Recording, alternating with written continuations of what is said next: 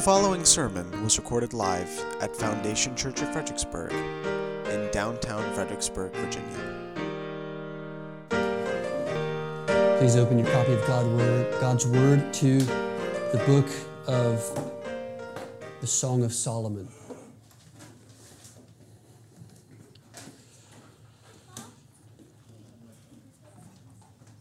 To the Song of Solomon.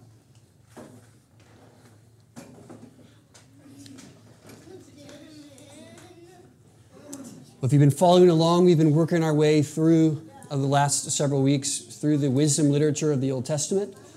And we're concluding that smaller series today with the Song of Solomon. We looked first at Job, then Psalms, Proverbs, and today Song of Solomon or Song of Songs, as you may know it. And these books together comprise what's commonly called as the wisdom literature. And the Song of Solomon traditionally is part of the scrolls, some of the five scrolls taken usually as a sort of poetic collection within the Old Testament. And like last week's study of Ecclesiastes, this week the Song of Solomon is going to pose a lot of different challenges, interpretive challenges for us. Uh, you may have read the song before and have scratched your head at some of the, the language and the wording. It's a song, it's a poem, much like the Psalms may be. It's got literary elements that are often unfamiliar to our own reading, something certainly that seems out of step with what we normally read in Scripture, didactic or uh, epistles uh, or those kinds of things. But today we're going to be looking at basically what amounts to a song or a collection of songs and love poems that have an intended purpose for God's people. Now, just by way of uh, introduction, uh, there's a lot about the Song of Solomon that I will not be getting into today not simply for sake of time, but I think I will end up confusing more than I will be helping if we get into it because we don't have that kind of time. So I want to encourage you. This is one of the shorter books in the Old Testament, it's only eight chapters. So take some time this week, read through it if you haven't already, study through it, come up with some questions, and then find somebody to talk to and wrestle with those questions together. You'll find that there are some very uh, suggestive texts in there, things that I think ought to make you blush if you're, you're reading it, uh, certainly reading it with others. Uh, but there are some deeper and clearer um, things that we can begin to unearth. And so, my point this morning, the goal this morning, is not to answer every question you will ever have about the Song of Solomon.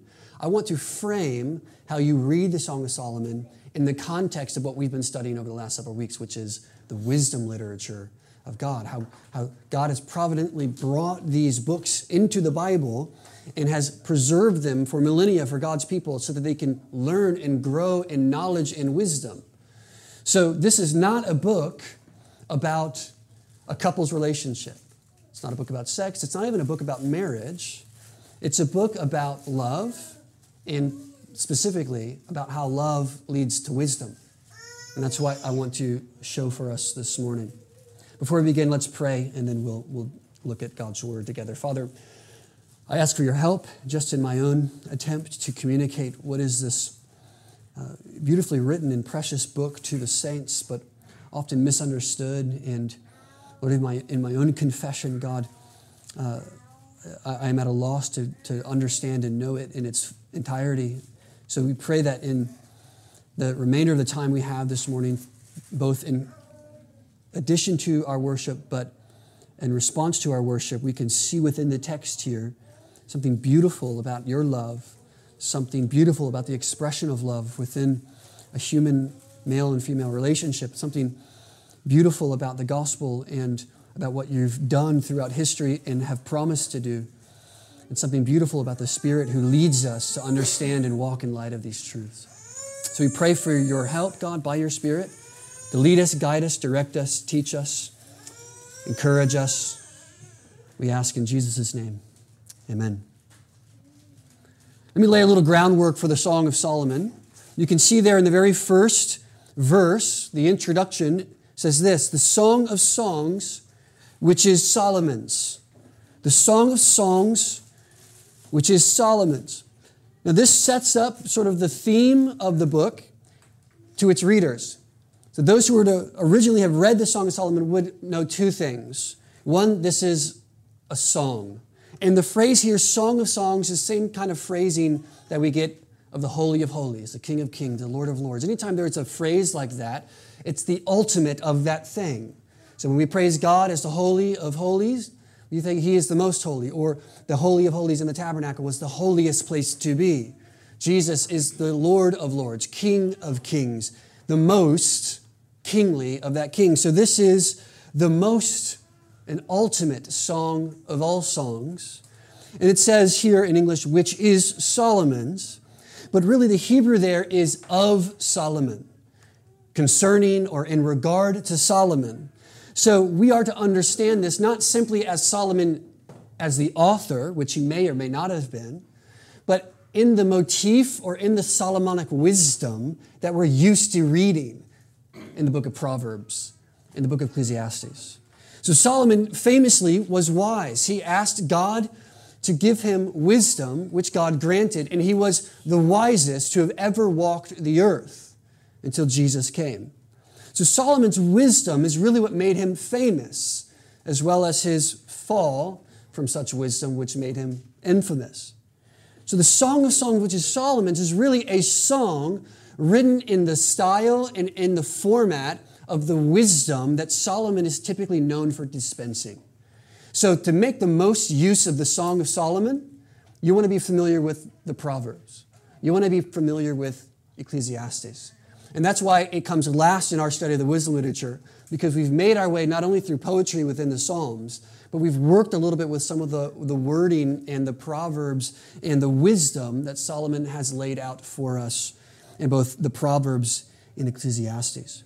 So know that as we study this psalm, we're, we're studying this as someone who is laying down wisdom in the form of a song or poem that we, as God's people, can take in, receive, and by His Spirit understand, translate, and obey. So, what that means is this is not just a book about relationships, though there is wisdom in the Song of Solomon that can apply to your relationships. This is not just a book about physical intimacy within the context of that relationship, though there is wisdom to be gleaned and applied within the context of relationship regarding physical intimacy. You can't read this and avoid that. This isn't a song about marriage and how great it is and how lovely it is, though there is wisdom to be gleaned and understood and applied in the context of marriages. This isn't even a book, if I may, that's even strictly about God. For God is only sort of mentioned in passing near the end. And the kind of wisdom that's talked about here is not the kind of wisdom we see explicitly in the Proverbs or in the Psalms, where wisdom is said to be the beginning of knowledge or the fear of the Lord. This is a celebration of love. And so, what the Song of Solomon is, is wisdom primarily about how we are to love and what love truly consists of. How we are to love both intimately and physically with our spouses, but what love consists of as people of love. One of the primary attributes we see extolled all throughout the, the scriptures in the Old and the New Testament is that God is a loving God, steadfast and abounding in his love. In fact, John the Apostle tells us that God is love then that's not to reduce his attributes to a couple separate things like God is holy, God is love, God is true, but that his essence is love. His essence is holiness. God is love because the primary and the overarching experience of God to his people is one of love, one of holiness, one of truth. So, this is a book of wisdom that deals with love.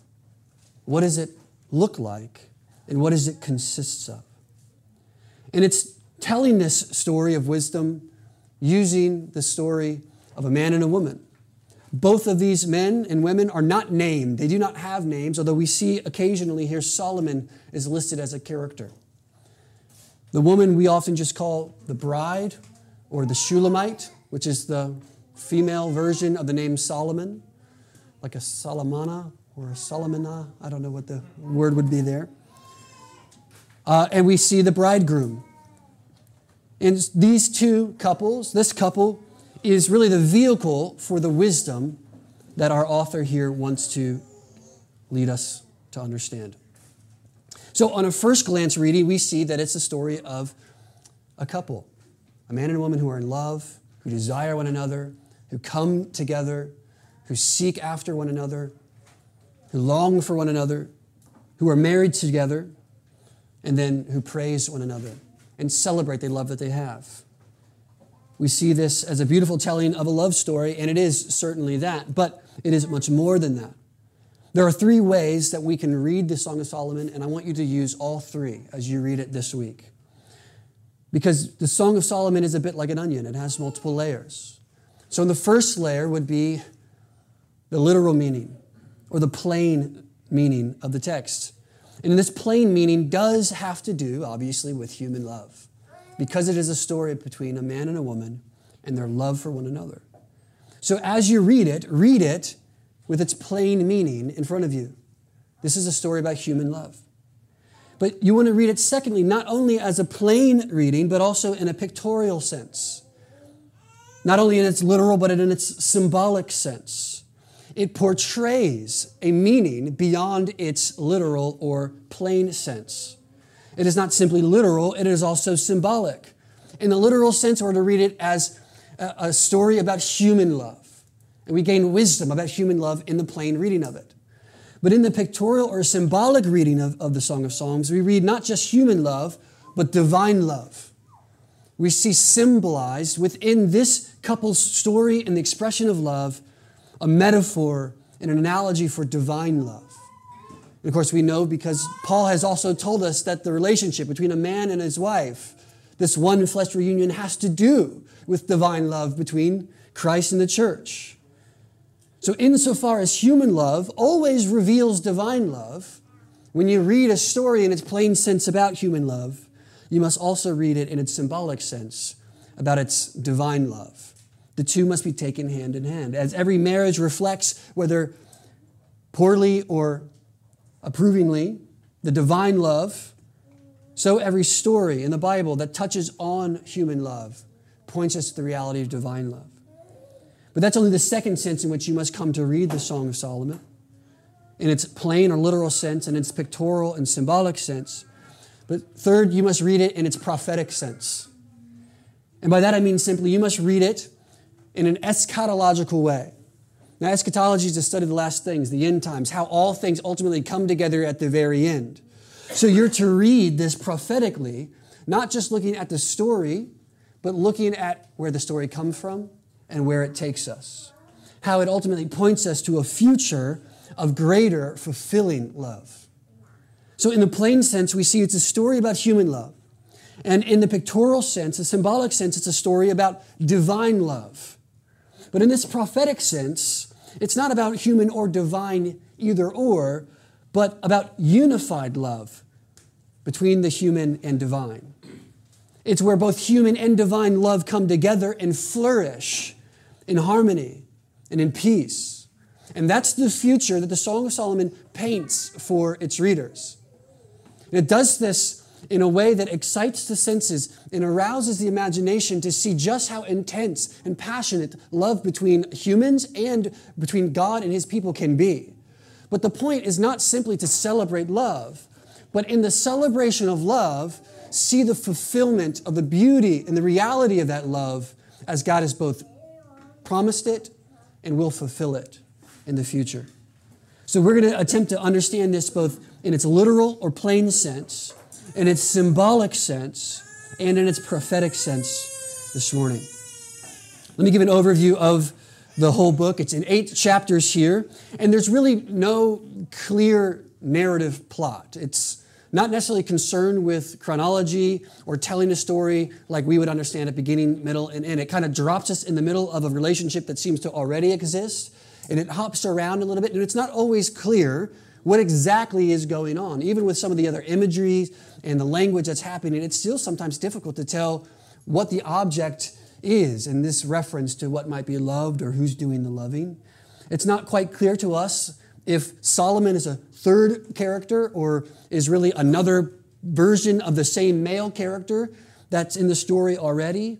If these other chorus like sisters and bride, uh, uh, bridesmaids are part of this central aspect of the story or if they're just a device used by the poet to help us understand the message. There's a lot that's unclear about this book, and it takes scholars and scholars lots of study to really kind of begin to understand. But the best I can do is give you an overview of the book to help us identify a structure that I think is discernible. The Song of Solomon's arranged around this desire and this pursuit of this couple that one each have for the other. And it does this sort of cyclically in, in a series of episodes in which one, usually the bride, goes and seeks, calls out for, finds, embraces, and then ultimately separates from the beloved, from the bridegroom. So there's a, a desire, there's a, a praising of the other, there's a seeking, a finding, there's a time of, of embracing, and then there's a separation, and then they do it over again call, seek, find, embrace, and separate. And there is a structure or a pattern that can be discerned. It's not necessarily chronolog- chronological, as I said, but it does present this development and this flow that we can begin to piece together. And, and this flow moves towards the center of the book. You start from the beginning, and away from the center of, book, of, the, of the book afterwards. And the center of the book is where a marriage takes place. And then from that marriage, there proceeds this union that is pursuing a deeper and more satisfying mutual love that is expressed and celebrated together. So take a look at your scriptures and look in the first chapter. We see in verses 1 through chapter 2, verse 7, a celebration of the mutual love and desire. This is how it begins. It says, Let him kiss me with the kisses of his mouth. For your love is better than wine. Your anointing oils are fragrant. Your name is oil poured out. And therefore, virgins love you. Draw me after you. Let us run. The king has brought me into his chambers. We will exalt and rejoice in you. We will extol your love more than wine. Rightly do they love you. I am very dark but lovely, O daughters of Jerusalem, like the tents of Kedar like the curtains of Solomon. Do not gaze at me because I'm dark, because the sun has looked upon me. My mother's sons were angry with me. They made me keeper of the vineyards, but my own vineyard I have not kept. Tell me, you whom my soul loves, where you pasture your flock, where you make it lie down at noon. For why should I be like the one who veils herself beside the flocks of your companion? And here he responds if you do not know, O most beautiful among women, follow in the tracks of the flock and pasture your young goats beside the shepherd's tents. I compare you, my love, to a mare among Pharaoh's chariots. Your cheeks are lovely with ointment, ornaments, your neck with strings of jewels. We will make for you ornaments of gold studded with silver. While the king was on his couch, my nard gave forth its fragrance. My beloved is to me a sachet of myrrh that lies between my breasts. My beloved is to me a cluster of henna blossoms in the vineyards of Engedi. Behold, he says, You are beautiful, my love. Behold, you are beautiful. Your eyes are doves. Behold, you are beautiful, my beloved. Truly delightful. Our couch is green. The beams of our house are cedar. The rafters are pine. I am a rose of Sharon, a lily of the valleys. As a lily among brambles, so is my love among young women. As an apple tree among the trees of the forest, so is my beloved among young men. With great delight I sat in his shadow, and the fruit was sweet to my taste. He brought me to the banqueting house, and his, his banner over me was love. Sustain me with raisins, refresh me with apples, for I am sick with love. His left hand is under my head, his right hand embraces me, and I assure you, O daughters of Jerusalem, by the gazelles or the does of the field, that you do not stir up love or awaken love until it pleases. This snapshot here of just this first section, we can see an expression of a mutual love, both she for him and him for her. There's a mutual love and desire, both an attraction physically, but also a delight in one another that goes beyond just physical attraction. They take delight in the presence of one another. They desire to be with one another. There is a protection a shade, a refuge, an enjoyment, and a delight in their love for one another. So, in this first section here, we see a mutual love and a desire expressed for one another. In the second part of chapter 2, verses 8 through 17, we see that the bridegroom then seeks out and finds the beloved, the bride. And they come to embrace, and then they separate. We see in verse 8 that she says, The voice of my beloved, behold, he comes, leaping over the mountains and bounding over the hills. He is like a gazelle or a young stag. Behold, he stands behind our wall, gazing through the windows, looking through the lattice. This is a poetic way of saying that he seeks her, desires her. Of course, she comes to him. They meet and embrace. And yet we see this refrain yet again that they are to gather together and then separate once again. He says, My beloved, in verse 16, is mine and I am his. He grazes among the lilies, and until the day breathe and the shadows flee, turn, my beloved. Be like a gazelle or a young stag on cleft mountains. So, as quickly as he comes, they express and enjoy their love, and then he is dismissed to go again. And in the next chapter, we see in chapter 3, the first five verses, this dream the bride seems to have. She says, On my bed by night I sought him whom my soul loves. I sought him, but I found him not. I'll arise now and go about the city and the streets and the squares. I will seek him whom my soul loves. I sought him, but found him not. She runs through the street in her dreams looking for the one she loves. And as she finds him there in verse 4, scarcely had I passed him when I found him my soul loves, and I held him and would not let him go until I had brought him into my mother's house, into the chamber of she who conceived me. But I adjure you, O daughters of Jerusalem, by the gazelles or the does of the field, that you do not stir up or awaken love until she pleases. Again, she now then seeks out the bridegroom, finds and embraces, and yet are sent away. Continuing in chapter 3, then in verse 6, really through the end of verse 4, chapter 4, we see that the bride and the bridegroom are brought together again. And here they are united in marriage. And this is the central theme of the book that the love, the desire, the affection, and the zeal for one another comes together in a beautiful union where they are married. And all the love is consummated. He says in verse 6 of chapter 3 What is coming up from the wilderness like columns of smoke, perfumed with myrrh and frankincense, with all the fragrant powders of merchant? Behold, it's the litter of Solomon. All around it are 60 men and some mighty men of Israel. All of them were in swords and expert in war, each one his sword at his thigh against terror by night. King Solomon made himself a carriage from the wood of Lebanon. He made its posts of silver, its back of gold, its seats of purple, its interior was inlaid with love by the daughters of Jerusalem. So go out, O daughters of Zion, and look upon King Solomon with the crown with which his mother crowned him on the day of his wedding, on the day of the gladness of his heart. So Solomon here comes, this extolled and glorious virgin of this shepherd boy we've seen so far, comes to marry the young woman in the story. And they are brought together. Solomon then in chapter 4 admires the beauty of the bride, and he goes on and on in something called a wasif about the beauty and praising his wife's body, love, and intimacy. This carries on into chapter 5, and we see that the setting of this new union is that of a garden. She says at the end of 4, Let my beloved come to his garden and eat of its choicest fruit. You can see, adults, how this is suggestive but also on a, another level, we see how it is prophetic. Verse, five, verse 1 of chapter 5 says, I came to my garden, my sister, which is what they called their wives, my bride. I gathered my myrrh with my spice. I ate my honeycomb with my honey. I drank my wine with my milk. Eat, friends, drink, and be drunk with love. Well, the powerful and blushing imagery notwithstanding, we see that the bride and bridegroom have come to consummate their union together in this garden after their wedding.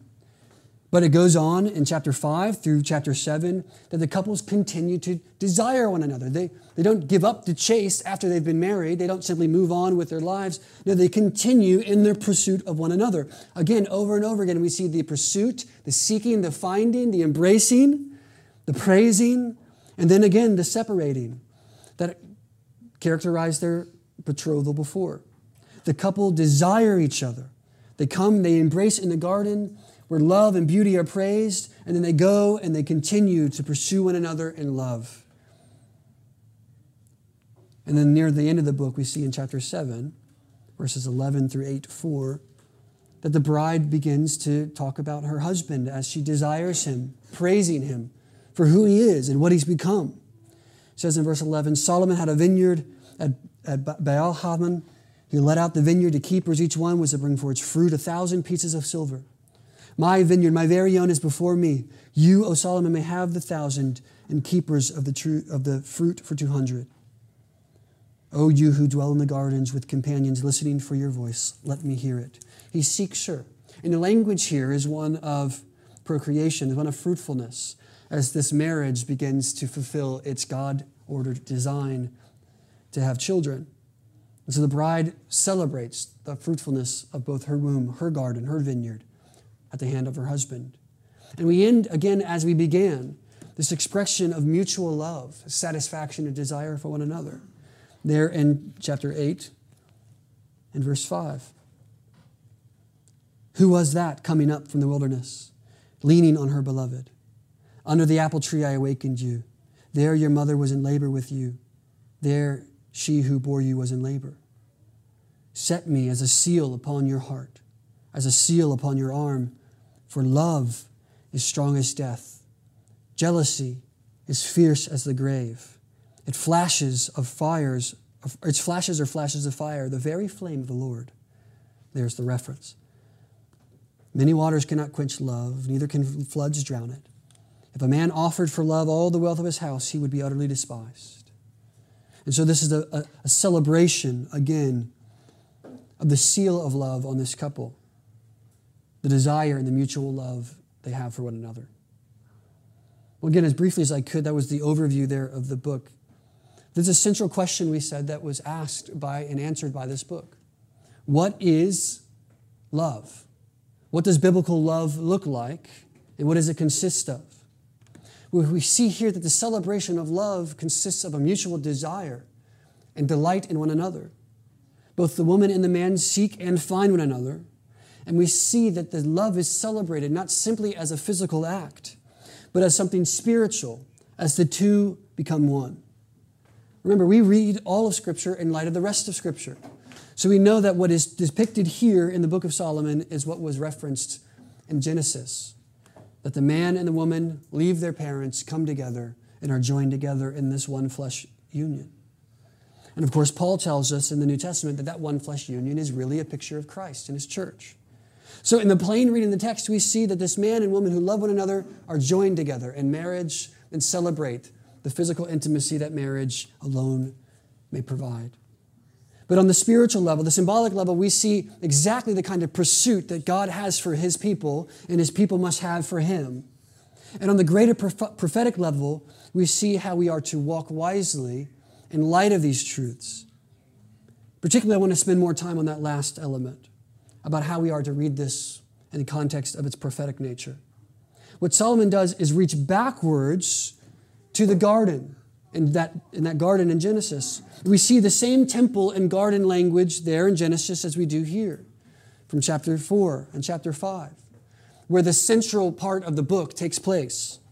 The union of this couple takes place in a garden, and the imagery of fruitfulness abounds.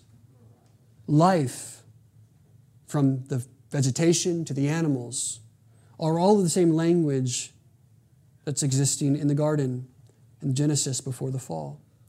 And the reason this language is here, friends, is order to anticipate for us the fulfillment and the renewal that will come of God's revealed will.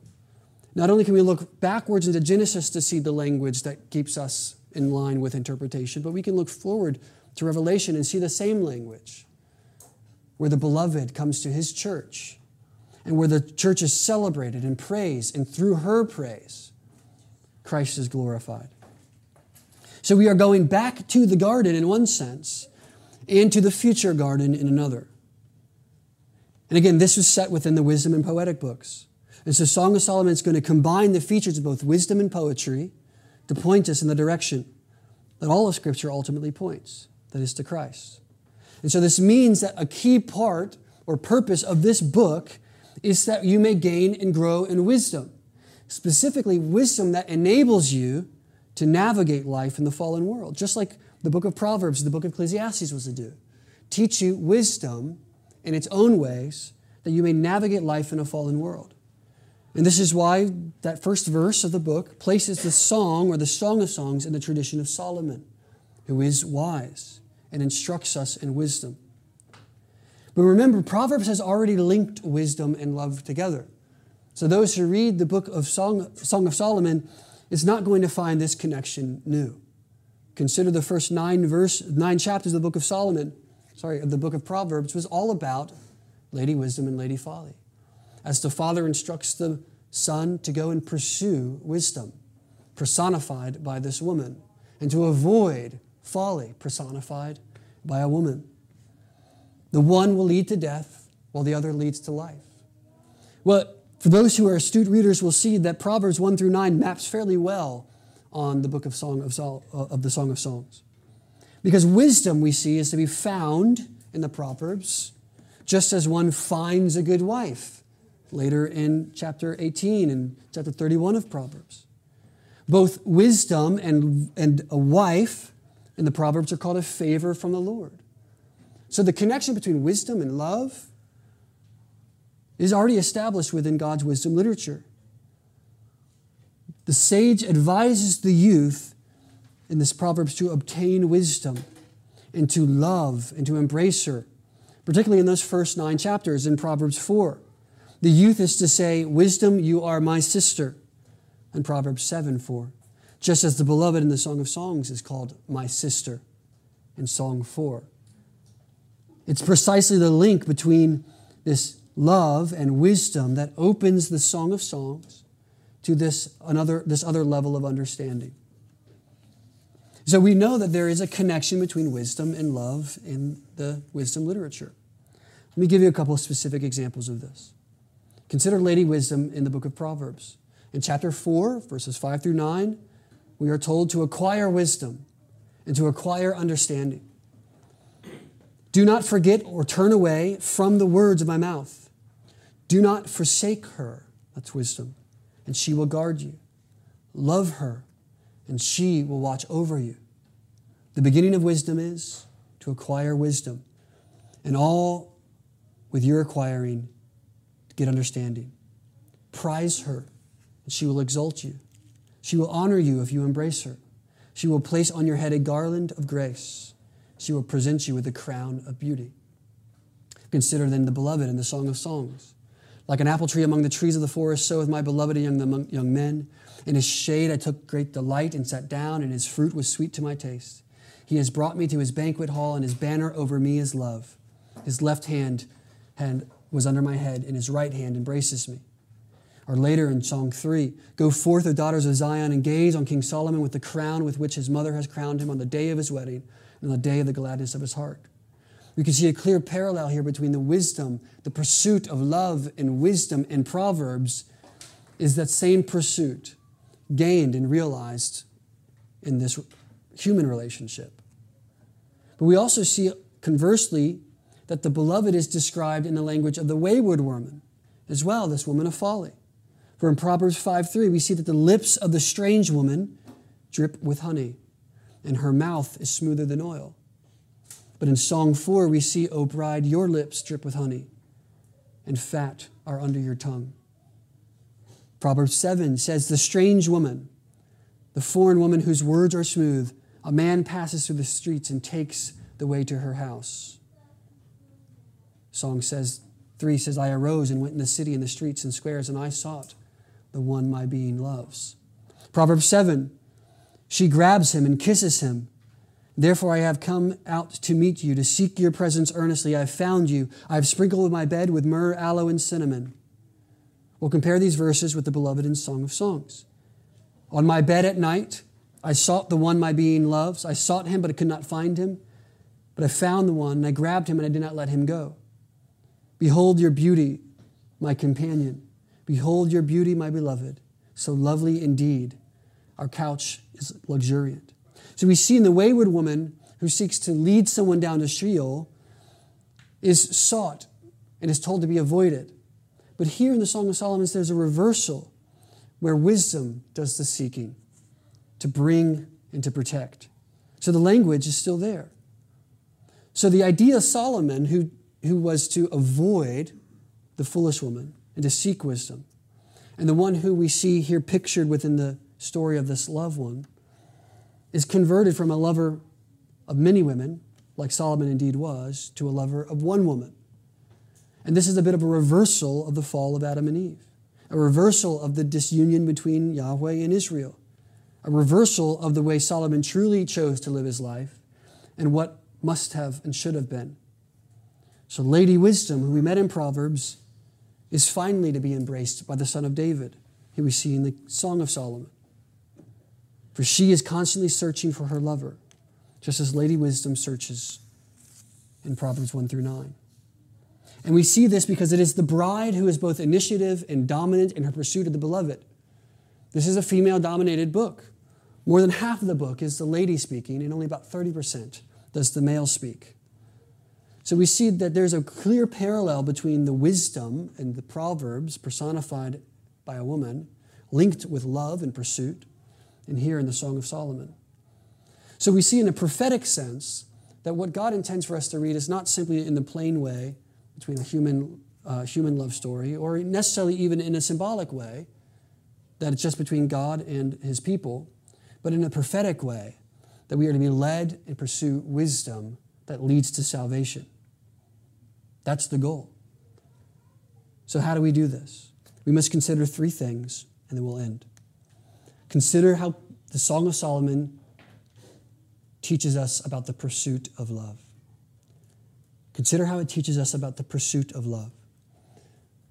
Love is something to be desired and celebrated. Physical love, human love, the love which leads us to understand in greater depth and detail the love of God for his people, and the wisdom that love produces when it is pursued in a godly and biblical form. We see the pursuit of love is one which is to be earnest and diligent. That neither one of the parties here sits and waits for the other simply to come, but goes and pursues. There's a desire that drives the heart of the loved to the beloved. There's a cherishing and a desire that motivates one to seek the other. And this is true in all the senses in which we consider this morning. In our relationships, we know that we are motivated by a strong emotional bond, a drive to seek one another. Not just in our marital relationships, but in every relationship we have, we are to be motivated to pursue one another in love. Even within the church, the body of Christ, we practice and pursue love as an example of what we see not only in the Song of Solomon, but in all of Scripture. The pursuit of love is diligent in that it does not simply receive love only, but shares love. The man and the woman in the Song of Solomon both please one another. They seek the pleasure and the delight of the other as they take delight in them themselves. So the pursuit of love is to be diligent, ardent, and full of affection, and it is what drives the motivation to love and to seek. And when we find, we embrace. And like the woman who finds her husband in the dream, we cling to one another in love. So the pursuit of love is very much to be the pursuit of our lives, both in our own relationships, in our marriages, in our walk with the Lord, and in our attempt to seek wisdom. Pursue love diligently. But secondly, we can consider here in the Song of Solomon the pleasure of love. Because love is something to take delight in, it is something to be celebrated. Here we see that love is truly delightful. It's not hidden. The meaning, the meaning is rather clear for those who have eyes to hear, see, and uh, ears to hear. Love is celebrated in the Song of Solomon. It is not set aside, it is not hidden. It is there for all to read, see. Even those who do not know these couples celebrate. Those who come with Solomon to the wedding, the bridesmaids who celebrate the love of the bride. There are those who see visibly the pleasure of love, and it is them who worship God. It says there in the beginning, in verse 4, we will exalt and rejoice in you. We will exalt and extol your love more than wine. Rightly do they love you. May that be said of our love for those that we pursue and our love of God. That others may see our ardent pleasure of love and say, because they delight in God, rightly is God to be praised. Rightly do they love him. There is a pursuit of love and a pleasure of love But most importantly, what's displayed in the Song of Solomon is the power of love. And I don't mean this in a rom com sort of fairy tale sense. What I mean is that love in Scripture and in the Song of Solomon has a power to reverse the curse of sin. The language and the effect of their coming together is a direct opposite and reversal of what we see happens in the garden once sin comes. They are removed from the garden after sin. But where is the husband and the wife gathered together to consummate their union? In a garden. What is the banner over this woman? It is his love, although her desire after the garden was to rule over her husband. We see in the Song of Solomon that his desire is for her, not his, hers for his. So there's a reversal of the curse of sin, and we see this future setting of what ultimately will be when God, through love, renews all things. We see the power of love working its way to renew and reverse the fallen nature of our world. And this power comes with an enduring commitment and reality. What does Paul tell us in 1 Corinthians 13? That love, among many things, is eternal. Faith, hope, and love is the greatest of the gifts, but the greatest of all is love. For love will never fail nor end. Paul understood that the love of God is enduring, that it has the power to always continue. Even when our marriages, which will no longer be given to us in heaven, the love with which we lead and pursue both in our marriages and in the world for one another will always endure because love comes from a motivation to seek and desire the glory and praise of God. And that's for what we were made. So if we acknowledge the pursuit of love, we acknowledge the pleasure of love, and we enjoy the power of love, which reverses the curse of sin and, and promises its enduring commitment in, in reality, what do we do? Then we set ourselves to not neglect the gift of wisdom and love. For each one of us was called to love and seek love.